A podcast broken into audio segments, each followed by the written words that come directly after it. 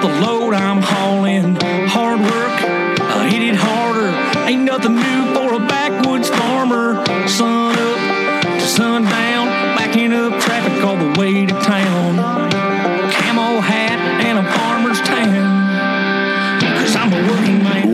Fastline Fast Track, presented by Fastline Media Group, your innovative consumer resource and marketing partner of choice for the evolving agricultural community.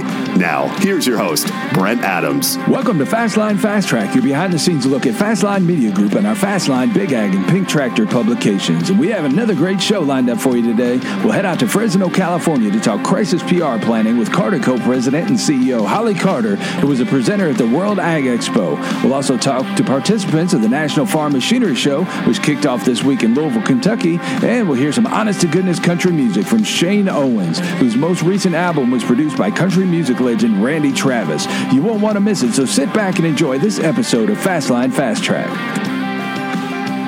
Our first guest from the National Farm Machinery Show is from Nokomis, Illinois, Aumann Auctions. Tyson Reed, the marketing director for Aumann Auctions. And uh, Tyson, welcome into Fastline Fast Track. Thank you, thank you. It's great. Um, j- just tell us a little bit about uh, what, what you guys are, are doing here at the show and tell us about your business. Well, uh, quick quick background about me. Um, first time at the show, uh, which is this is overwhelming. It's great. This is really really cool.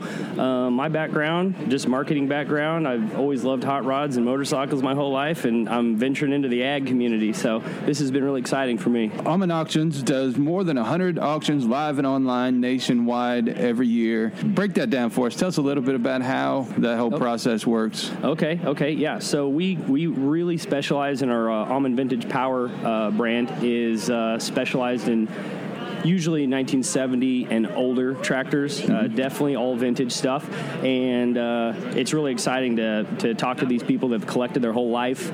Um, there's a lot of passion. There's a lot of emotion in that when they may or may not have to part with it, uh, and families have to make a decision. Uh, so so that's always big. But uh, we we really specialize in that line. We do them all over the United States. Um, we do live on-site and online bidding. So uh, we try to do uh, everything we can to show items uh, with a lot of great photos, descriptions, offer open house times for people to come look at stuff. Uh, so really, um, that's kind of our, our bread and butter. Uh, we also do regional real estate and personal property stuff, uh, farmland and things. But uh, we our main focus is vintage tractors and engines and Petroliana stuff. Sure. You know, people are coming to you for the most part uh, when they need to get rid of something because they're looking to turn it into cash. Not not always. I mean, sometimes it's because they just need to get rid of it just because they don't need it. But uh, a lot of times there there is some need involved. So how do you guys kind of uh, uh, walk them through the process and, and make it as uh, seamless and as painless as possible? Uh, well, first off, when we talk initially with the folks, basically try to kind of weigh out their best options because, you know, obviously it's our responsibility to make sure we present their collection or their things the best way we can to get them the best and most for their stuff. Uh, sometimes these are their life investments, so uh, that's kind of our responsibility. So we do that. Uh, we'll uh, we we've kind of over the many many years we've been doing this, we uh, have a pretty uh, solid resource on where to go as far as values of things, most most things, um, and uh, just kind of help appraise it out, uh, come up with a good plan for them, whether it's best to do on-site only or live and online, um, and then we, we go from there, and then we, we run with it. We promote, uh, we set an ad budget, we do a marketing campaign for every single auction by itself. Uh, so we do everything we possibly can to promote those items the best way through all of our venues that we have in our contacts. How web and social media play into that this day and age? Oh, this day and age, uh, online, you know, it seems to be that's where everybody's going. Uh, typically, it's weighted heavy online only auctions just because I think it's convenient for most people. Um, and we can do them all throughout the year um, at everybody's convenience. Um, but then, you know, people still like to go live and watch the auctioneer throw down and Sure. people throw bids back and forth because that's the exciting part. And that's an experience that I don't think a lot of people get to do a lot anymore, especially younger generation. Uh, they don't they don't know what that what that looks like on site. And and you know, it's we need to cultivate that young audience to hopefully collect tractors for many years to come. Sure, sure. So, what does a turnaround time look like from the time that somebody approaches you about doing an auction to either getting it up online or actually having a physical auction?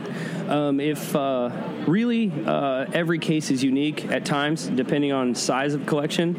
Um, if a guy has, uh, for example, let's say three or four really, really nice, really rare, high-end tractors, we might, you know, say if he's not in a rush to sell them, because it's really, you know, we're working for the client. So if he's not in a rush to sell them, we might say, you know, we're going to do this uh, consignment sale at the end of the year. Uh, maybe we want to feature those as kind of the heavy hitters at that time. So um, that's kind of, you know, how we do it. So each case is kind of unique, but turnaround times, if, if, if we got to do it and get it done, we'll do it. So, I mean, it, it's all a matter of like we're, pro- we're providing a service. So, really, at the end of the day, um, it comes down to what they need, and we, we'll give them suggestions on what, what we think is best. Sure.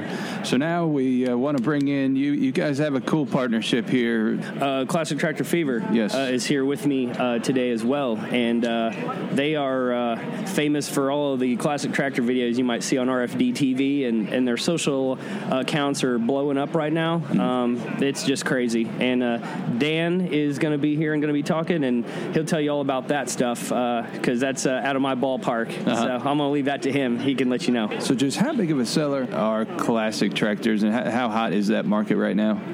it's a hot market. It's a hot market. You know, there's uh, we got a we've got a handful of tractors coming um, in April that are six figure tractors. They came from England. I mean, it, it's that kind of stuff that is still floating around out there. You know, it's cool to see like stuff that's uh, you know one of two known to exist kind of thing. That's exciting. It's it's really cool. It's really cool. But you know, you got to keep that that blood flowing and, and that collecting going because that's kind of the thrill of. It's the hunt, right? So, I mean, um, of course, all walks of life love it. So Yeah. we just hope many generations enjoy it for years to come. Excellent. Well, Tyson Reed, marketing director for Aumann Auctions, we sure do appreciate you taking the time to join us on Fastline Fast Track. And uh, uh, now we'll talk uh, some classic tractors. Thank you. And now we're going to bring in Dan Boomgarden, content producer for Classic Tractor Fever. Dan, welcome into Fastline Fast Track. Hi. Hey, uh, so you guys have- have a partnership with Aumann, and it's taken you to a whole other level. This is something that's been around for, for 30 years, but now you're able to uh, get into more of the digital,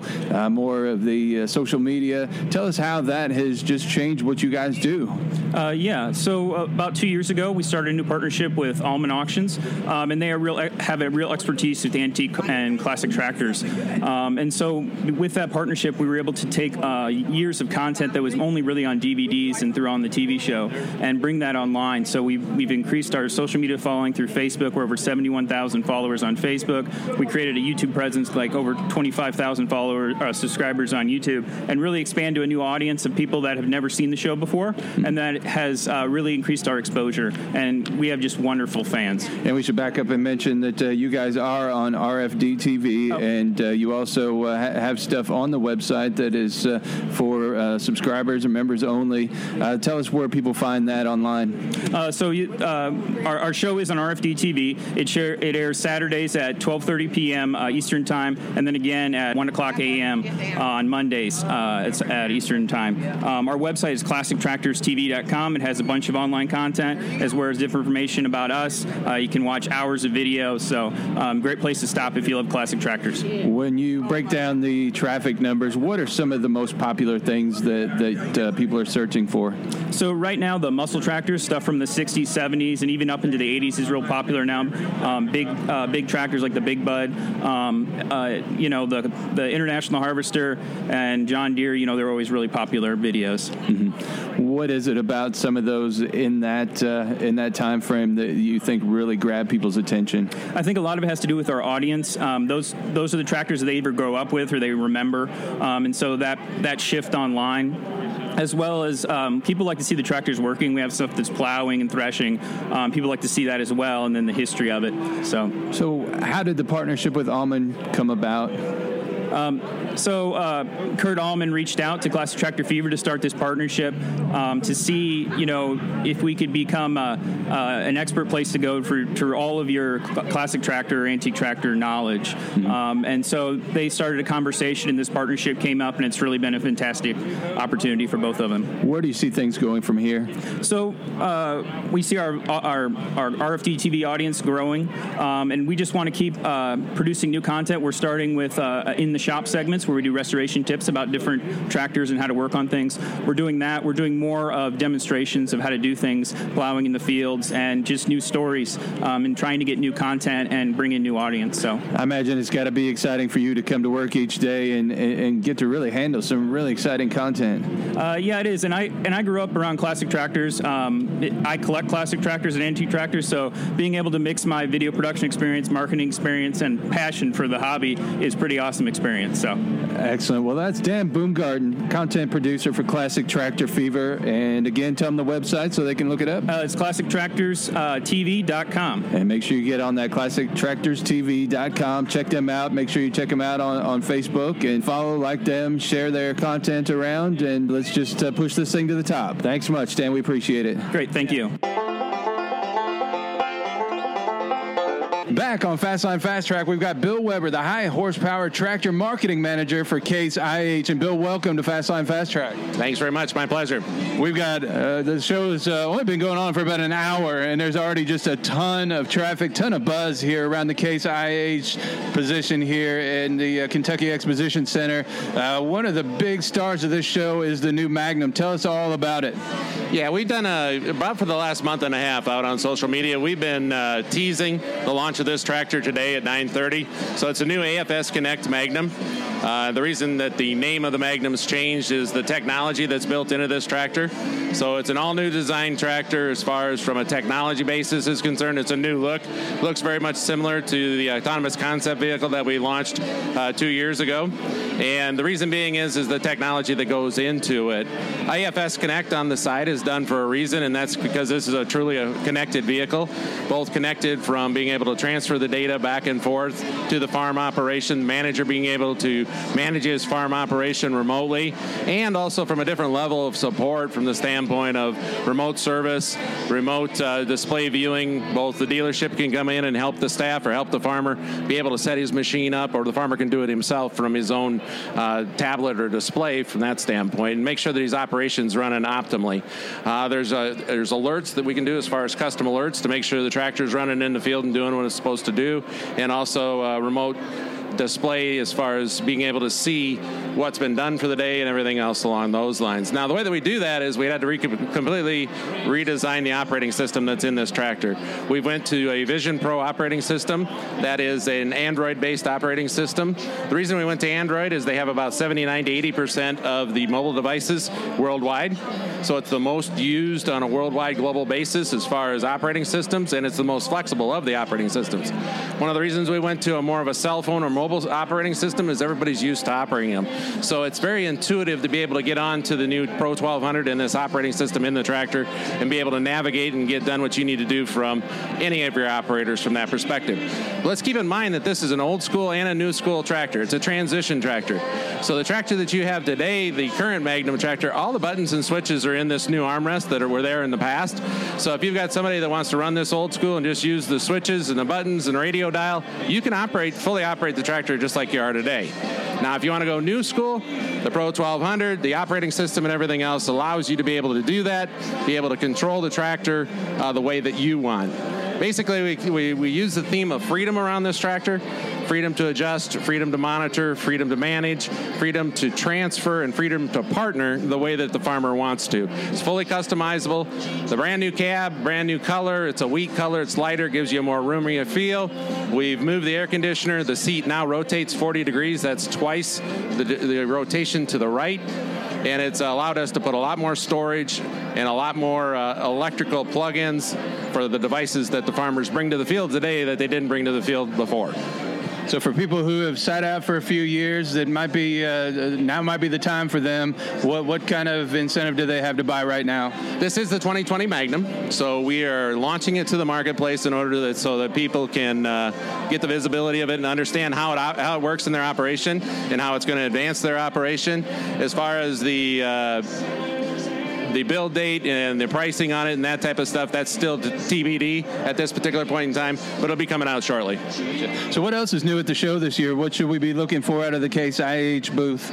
The booth this year, if you come to the show, you'll notice that it's it's much different than it has been in the past. Very open, uh, and it's all about high efficiency farming and it's all about technology and AFS. We're leaning up against the AFS Connect table here, which shows how the new connectivity and everything else can be transferred from the operation to the farm. Uh, we've got a, a Rowtrac here, which is the 2019 Rowtrac, has AFS Connect in its standard. But this Rowtrac has our new 18 inch high speed tracks, 25 mile an hour, getting us back to that productivity that we've had in the past.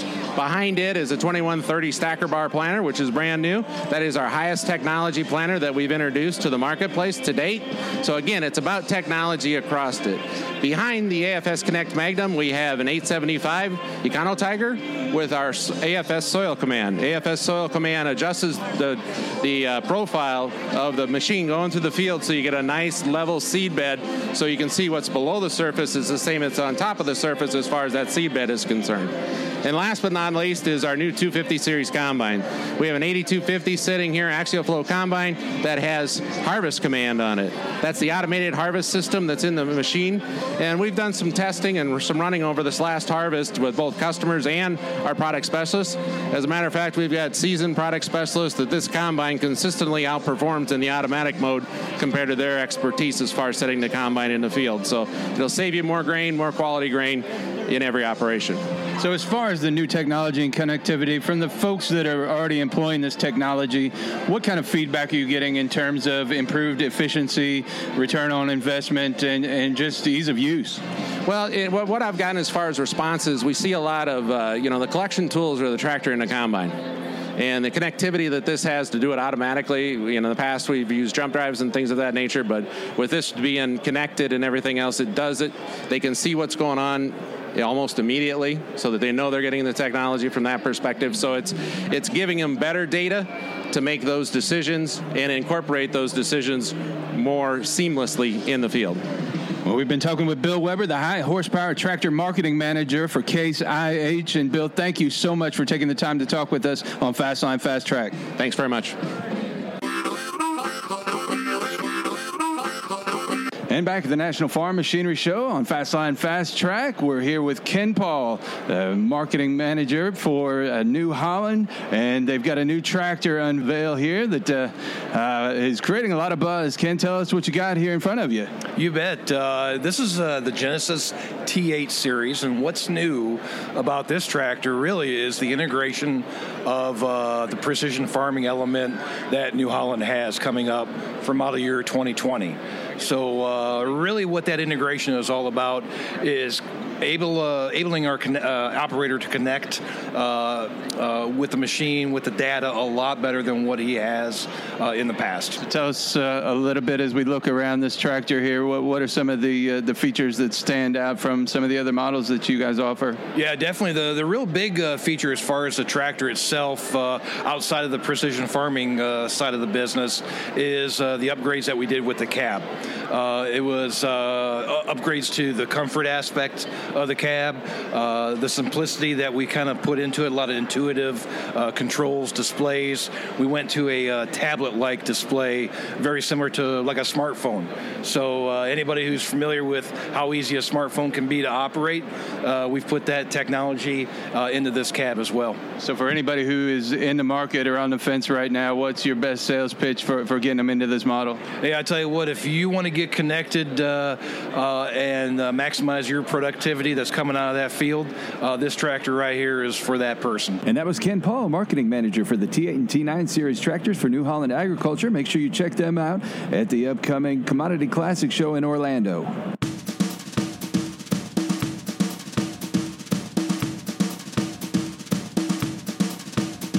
Next on Fastline Fast Track, we'd like to welcome the program Holly Carter, the president and CEO of Fresno, California based Carter Co. Ag Communications Incorporated. Fresh off leading a seminar at the World Ag Expo in Tulare, California, Holly specializes in crisis and strategic communication. I invited her to come on and discuss some of the things from farm operators uh, that they should keep in mind whenever they're confronted with a public relations crisis. Holly, welcome to Fastline Fast Track. Well, thanks for having me here. So great to talk to you. When uh, I saw this on the, uh, the the bill for the World Ag Expo, I knew that uh, I wanted to have you kind of uh, drill down a little bit on this because I think it's an, a much overlooked topic, and uh, it's something that we see in the news so often uh, that, that farms, unsuspectingly or not, get caught up in the middle of something and.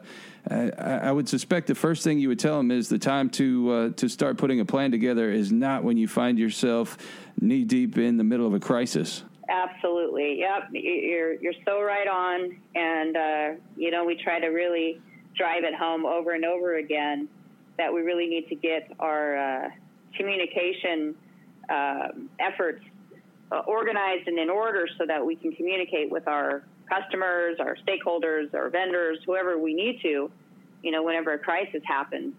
And um, you know, just as you run into it, it's it's difficult to get people to uh, step up and do it on the front end.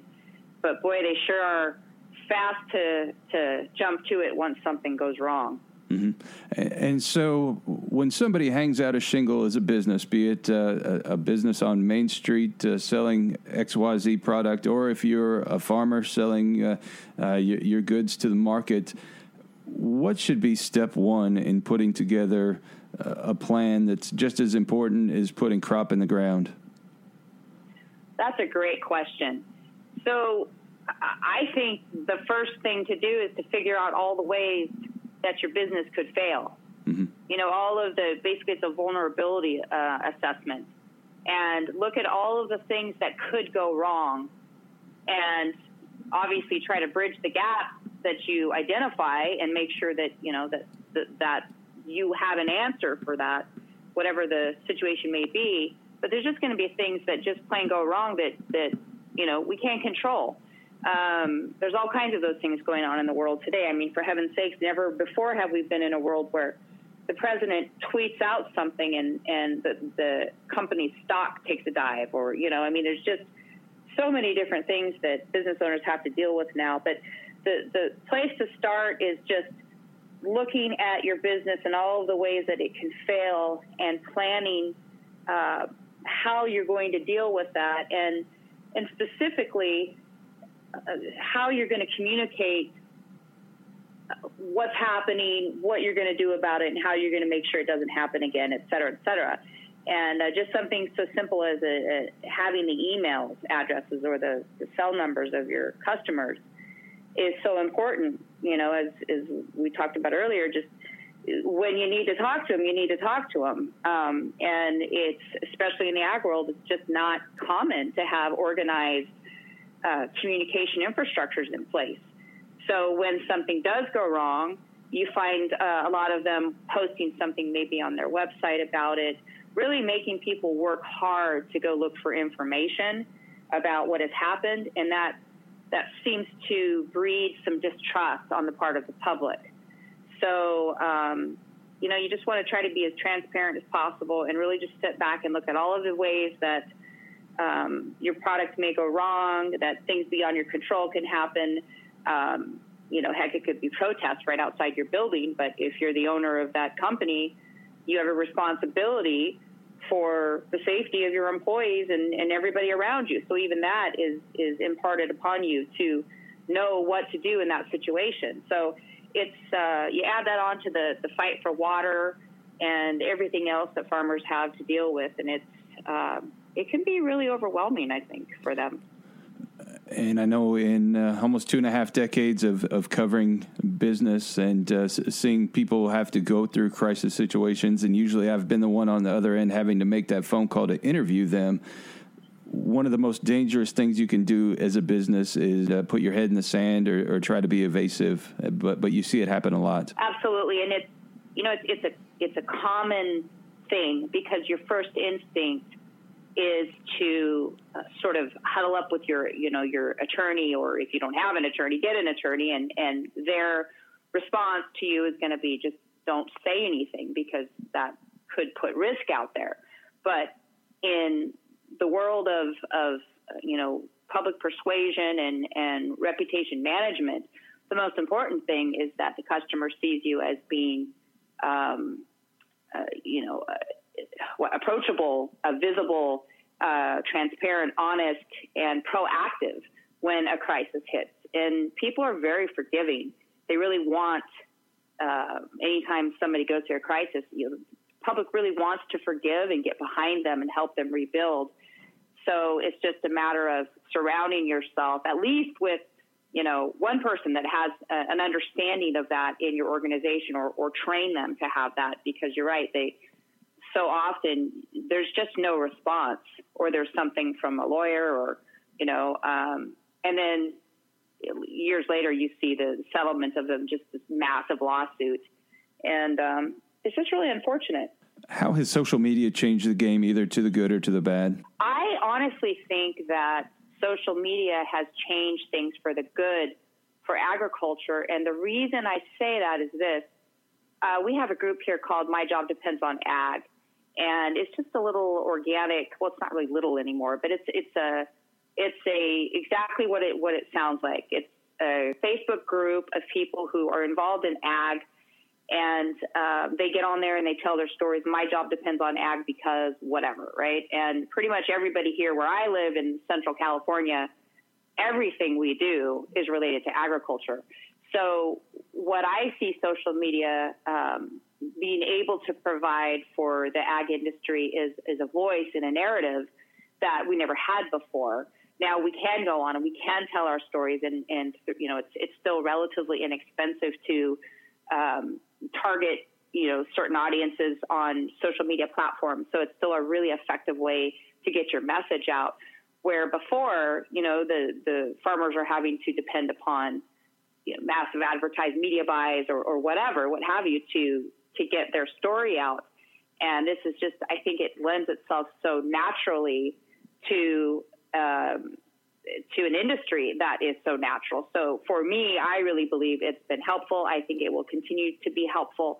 And I think it has shed some light on some of the, the misnomers about ag, some of the, the bad things that get cast our way about farmers. And uh, we've been able to organize through social media across the country, or even, even throughout the world on just, for instance, this My Job Depends on Ag Facebook page. So I, I think it's helpful.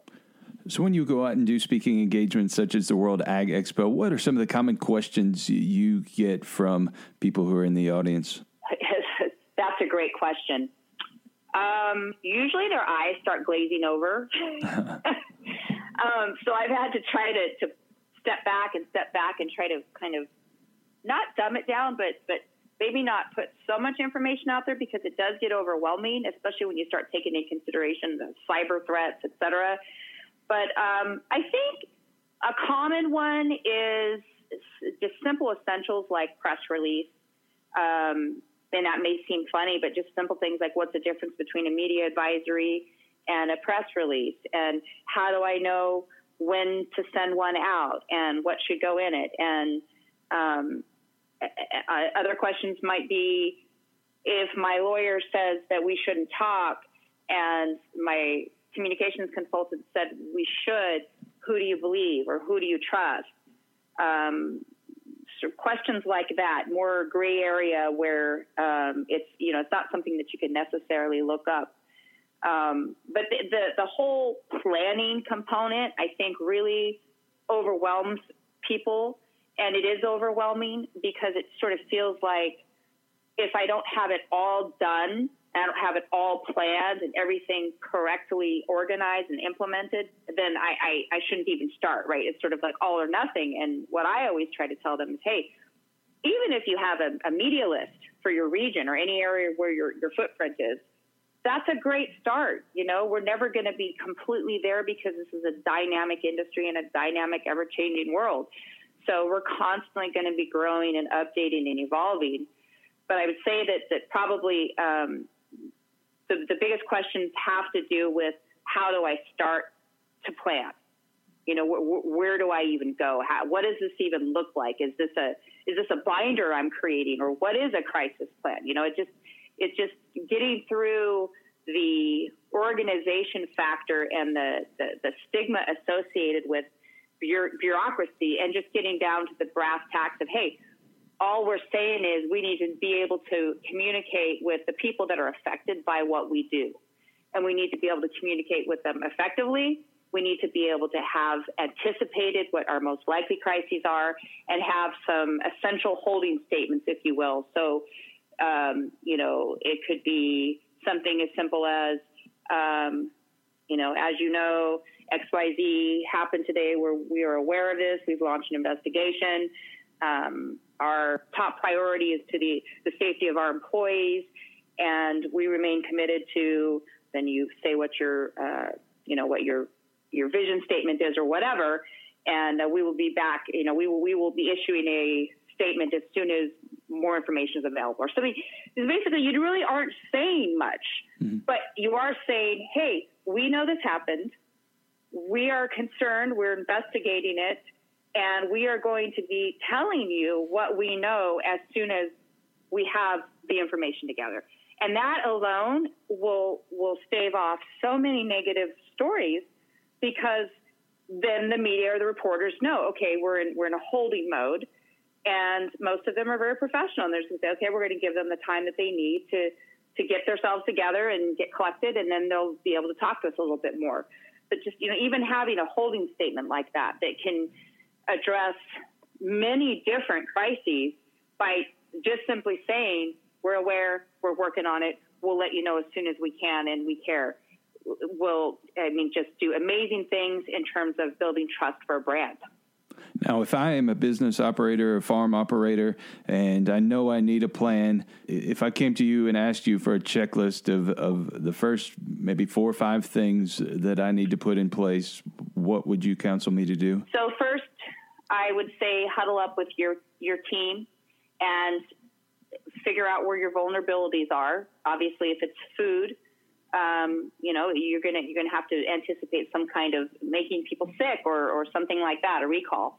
Um, so you make your list of your your your vulnerabilities, and um, then you're going to look at how best you can communicate to your stakeholders, and by stakeholders, it just means anybody who's uh, involved with what you do, and um, that also involves the community as well. But you know, you you, you may not have the same message for uh, every single audience, so you're going to need to decide who your audiences are and then um, adjust the tone appropriately. You're going to want to select a spokesperson, somebody that ideally would be go through some media training, um, and that should not be your CEO. I don't know if you remember when um, uh, was United, I believe, the CEO came out with uh, whatever they, however they described that they were re, whatever readjusting this guy's flight, you know, that had been basically beaten to a pulp and removed from the plane, and the the comment that the CEO gave was so bad that there was nowhere else he could go. So you want to make sure that you select a spokesperson that isn't your top dog, so that if there is some kind of a poor reaction to whatever your your messaging is, you can readjust, and then that CEO can come in and say, "Well, hey, here's what here's what we really were trying to say." Um, so obviously, having your spokesperson ready and trained, and um, get your holding statements. Um, I would say train, practice, practice it. Um, you know, simulate some kind of a crisis and, and go through it. What would you do? Um, those would be, I would say, that and also having a good handle of who who the reporters are in your industry, who would be watching you, who would be most likely to report if something were to happen bad, and also look at your competitors. What are they doing? How are they communicating? Where are you seeing stories about them? And also learn from their mistakes. Hey, you know, this could have happened to us, so we need to we need to really uh, look at how we're going to change this and, and keep this from happening. So those are, I think, would be some of the most important steps to begin creating a plan. Well, Holly, you've given us some amazing food for thought here. And if people want to find out more about the work you're doing, where can they go to find that information? Well, we would love to have them uh, look us up on the website, which is uh, cartercoag.com. We're also on social media, uh, CarterCoAg, and um, our direct number. You can call us anytime. We're available 24 hours a day in case of a crisis is 559 321 8884, and there's an emergency number on there for after hours for anybody that is experiencing a crisis. Excellent. Well, Holly, we sure do appreciate you taking the time to talk with us on Fastline Fast Track, and we hope we can have you back again in the future. Oh, you bet. Thanks so much. Appreciated being here. Next up, we take you to the Legends stage at the Ernest Tubb Record Shop, 417 Broadway in downtown Nashville, Tennessee, where we meet up with Shane Owens, a guy whose music falls right in line with our mission to bring real country music back to the country. Shane has had a busy week showcasing his new song, Love to Try Them On, for country radio program directors and disc jockeys in town for Country Radio Seminar. As I mentioned earlier, his most recent album, It's a Southern Thing, was produced by country music legend Randy Travis. It's our pleasure to welcome to Fastline Fast Track Shane Owens, who's being accompanied accompanied on guitar today by Toby Keith's lead guitar player, Rich Eckhardt. Welcome to the Ernest Tubb Record Shop Legend stage, Mr. Shane Owens. Shane grew up in Alabama and comes from a six generation family farm, which I know is important to all of our listeners here in the ag community. Shane, tell us a little bit about uh, what it was like growing up on the farm and uh, j- just a little bit about how that shaped you. You know, my granddaddy and grandfather always instilled a uh, great work ethic in all of us. You know, I was toting hay out of a field when I was six, seven years old. You know, we grew peanuts and cattle farmed and, and different things like that. Just growing up in the country, and uh, you know, my, my parents were old school, what I kind of call old school, and they taught us to be well mannered and all. So I wouldn't have had it any other way. What are your first recollections of listening to music, and uh, who, who, are some of the folks that you listened to? Well, you know, I didn't have it really having a uh, choice. Uh, granddaddy always had George Jones playing, uh-huh. and uh, you know, he loved Johnny Paycheck and Jones and, and Vern Gosdin and um, Faron Young and know so many great country legends, and uh, we just grew up uh, listening to that kind of stuff. And I've got a great, great uh, passion for traditional country music. I think you can hear that in my records. Mm-hmm. And in a day and age where that's kind of fallen out of favor with traditional radio, why was it important for you to stay with your roots? Well, you know, like I said, I had so many heroes like Keith Whitley. Randy Travis was my executive producer on the last record, and what an honor to get to work with not only a country music legend, Hall of Famer, but one of my heroes growing up. I, I loved Randy's music, and, and like I said, Whitley and Jones and so many Haggard and so many other artists I idolized, and I just wanted to. I think I owe it to them to keep traditional country music alive. Mm-hmm. You kind of segued into uh, my, my, next question: Is uh, how, how, did that partnership with Randy Travis come about, and what was it like working with him? Oh, it's unbelievable, man. You know, he I got to witness him. Uh, uh, firsthand being inducted into the Country Music Hall of Fame and got to play the uh, tribute show at the Bridgestone in front of 10,000 people. And mm-hmm. just, to, just to work with somebody that's had so many hits and paved the way for traditional country artists like me, uh, it was a dream come true. You know, I got to bring him out on my first Opry debut and uh, stuff like that just comes along once in a lifetime. It's a rarity. So I'm, I'm very honored. You've gotten to stand in that hallowed circle there on the Opry stage. Tell, tell me about the emotions that, that went through you the first time that you did that? Oh man, it's just it's crazy. You know, just uh, I hardly ever get nervous, but that, that night I, I, was really nervous. Mm-hmm. That's one place you make sure you want to get it right. Mm-hmm. And we were, uh, you know, uh, honored to be able to play the Opry twice, mm-hmm. and look forward to getting on the Opry every chance we get because that's the mother church of country music, and everybody that's anybody that's came up dreams of playing the Opry. Mm-hmm. And when you got that applause like that, what, what, was that feeling like? Man, it was it was like no other. Uh-huh. You know, I've uh, um, I tell everybody, you know, I love the deer hunt. Killing a big old eight point, it was three times better than that. Most definitely. So you, uh, your latest project is an EP called "It's a Southern Thing." It's drawn critical acclaim from Billboard and Rolling Stone Country. How do you feel it differs from your previous releases? You know, we had a little bit more um, hand in writing some of these songs right here. A lot of songwriters in Nashville that wrote so many number one songs were gracious enough to pitch those songs to me. So I had to put some of mine on the back burner. But when you got people like Bob DiPiero, uh, Bruce Burch, uh, Galen Griffin, all those big name songwriters pitching songs, and uh, you know they kind of uh, we've got a lot in common with those uh, friends of mine that are writers. They know I'm a tr- traditional country artist, and I want to stick to my roots, and uh, they kind of write songs that, that, that work for me. Mm-hmm. And even though that traditional sound isn't getting the play it deserves on country music radio. You're coming through at a time when uh, you've got YouTube and Spotify. Your uh, uh, single, the video for "Lie," has been uh, has been shown uh, 452,000 plus times. Man, what what uh, what does that tell you about where that genre stands and, and just that hunger that still exists for for traditional country music? Well, I tell everybody, you know, I believe everybody's talented in own way. Mm-hmm. Uh, the good Lord bless us all in different ways, and that's what makes the world go around. But I'm traditional. I'm going to stay that way. Um, I'll, I'll tell everybody I'm going to live or die with that creed there. But you know. Uh, like I said, everybody's talented in their own way, but there's millions of people across America that love traditional country music. And I think if you go out to one of our shows or, or even at radio, they're beginning to see people are uh, starving for that traditional sound. Sure. What's 2019 looking like for you? We want to fill that, but we want to fill the calendar up, man, and get out there and, and play the Opry again, like I said, and go out there and visit as many radio stations as we can as we can visit. We've got a good uh, uh, leap out of um, the chute with the brand new single "Love to Try 'Em On." It's doing, uh, it's already getting uh, some rave reviews, so we're excited about that, and just getting in front of our fans, man. Country music fans are the best. When you're not singing, what, what do you like to do for fun? Man, I hunt and fish. Yeah. Nonstop. Yeah, yeah, yeah. I try to as much as I can. Uh-huh. Spend Any, time with the family. anybody in your family still farming? Uh, my granddaddy's passed on. My daddy got out of it, so we're we're out of it now. But we, uh, you know, we we uh, lease a, a lot of hunting land. Sure. And we uh, we we own a lot of hunting land on the river there in Alabama. So we just uh, we're off the road, man. We're either uh, hunting or fishing and just uh, doing what country boys and country girls do. Gotcha. So now you can check him out at ShaneOwensMusic.com and Shane Owens Music on Facebook, Twitter, Instagram, YouTube, and Spotify. Did I miss any of them? I think that's all of them, man. That's all. Man, well, thank you so much for joining us on the podcast. And uh, we wish you continued success in 2019. And uh, we'd love to have you back anytime, man. Thank you so much. Thank you.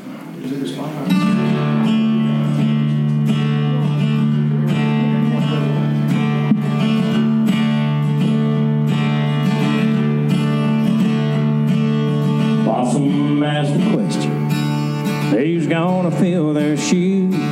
Stand tall in the circle, sing their heart out for you. Who's gonna keep alive tradition once it's all dead and gone? I don't know if I could wear 'em, but I'd sure like to try 'em on.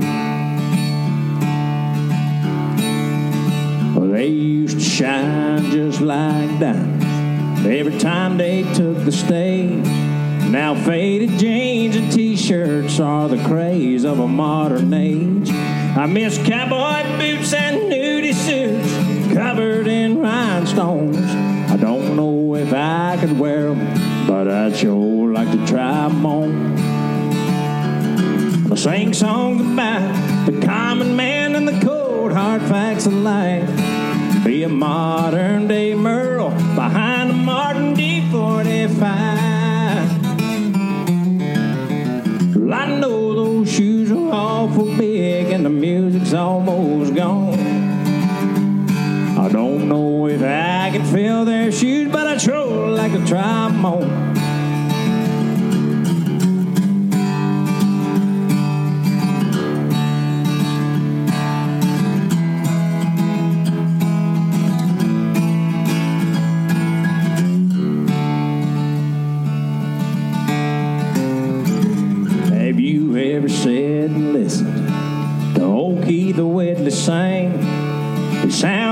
Just like Lefty from his phrasing to his twang. Well, I'd hit rewind a million times to try to bend a note like John Jones. I don't know if I could fill their shoes, but I'd sure like to try on. I sing songs about the common man and the cold hard facts of life. Be a modern day Merle behind a Martin D45. Well, I know those shoes are awful big and the music's almost gone. I don't know if I could fill their shoes, but I'd sure like to try 'em on. I did say that I could fill their shoes, but I'd sure like to try 'em on.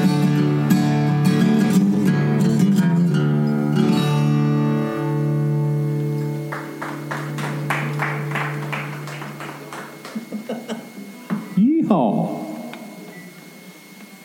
Southern thing.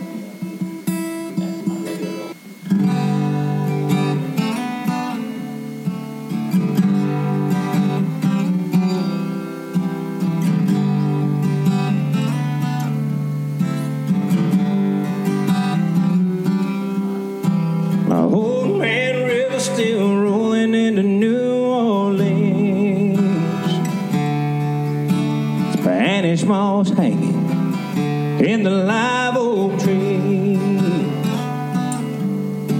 The silver oak ghost still roaming around the battleground. The granny's cast iron skillet still baking that cornbread brown. Well, it's a southern thing. Whoa, oh, yeah, it's a southern thing. Times are not forgotten. But look away, look away. It's a southern thing. Whoa, like no other thing. Don't matter where you're from, we all got some. It's a southern thing.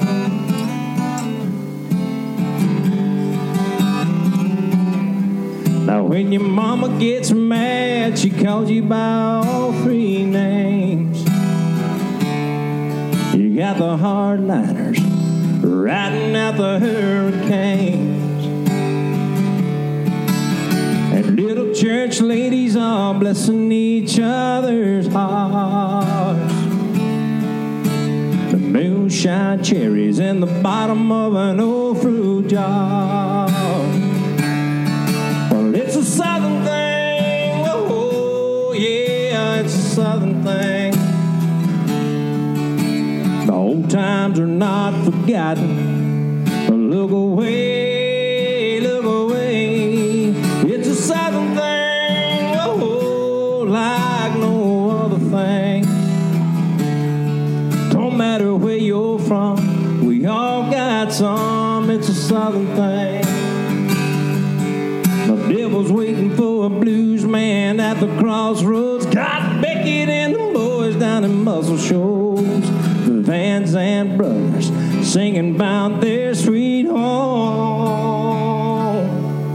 It's a southern thing. Oh, yeah, it's a southern thing. Old times are not forgotten. But look away,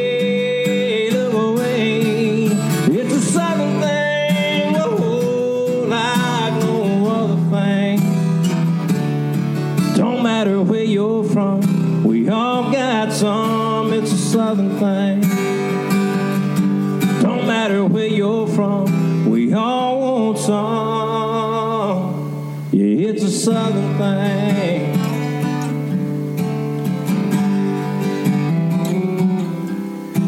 Yeah, old man river still rolling into New Orleans.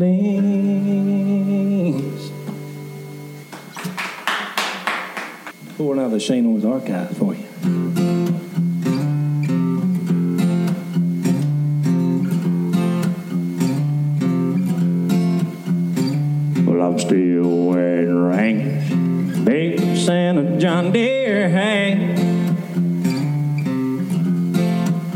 My daddy and his daddy, his daddy all dressed like that.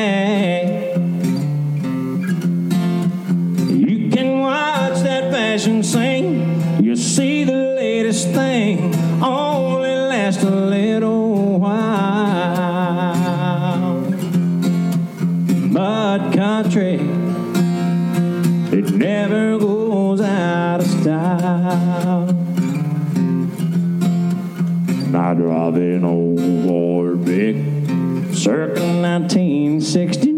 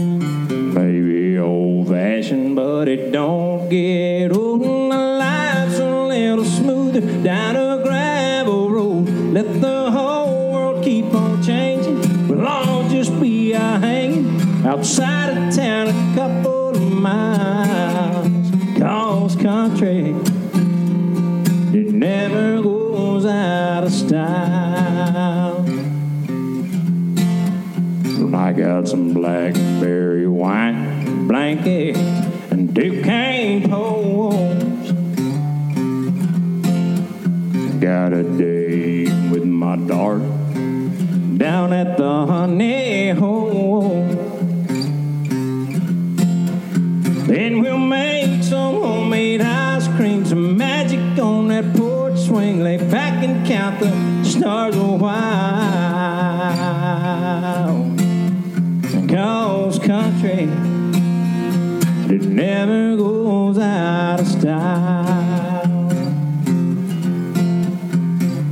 It may be old fashioned, but it don't get old. And the life's a little smoother down a gravel road. Let the whole world keep on changing. Well, I'll just be hanging outside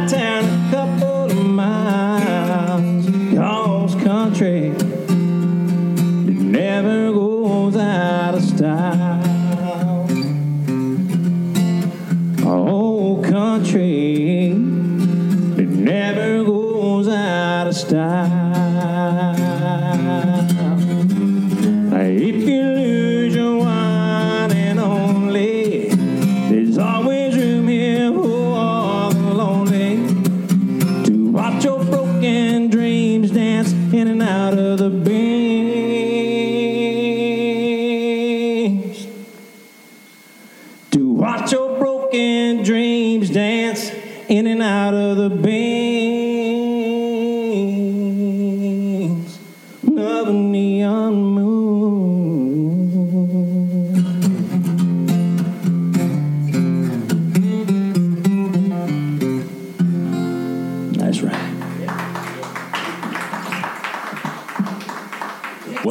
smooth country sounds of Shane Owens. You can check out more of his music on the brand new Fast Line Fast Track Spotify playlist, which features more than 100 songs from past, present, and upcoming Fast Line Fast Track guests. Just go to Spotify.com and search for the Fast Line Fast Track playlist. And don't forget, you can also check out the podcast at Spotify, Apple Podcasts, Google Play, TuneIn, and Stitcher.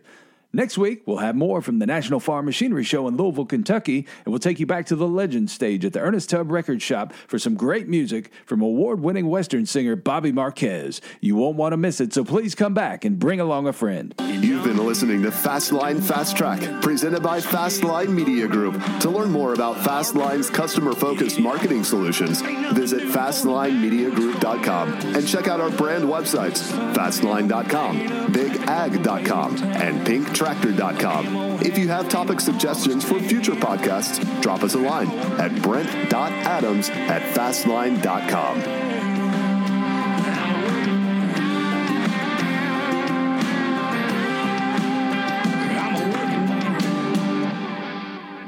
Something like that.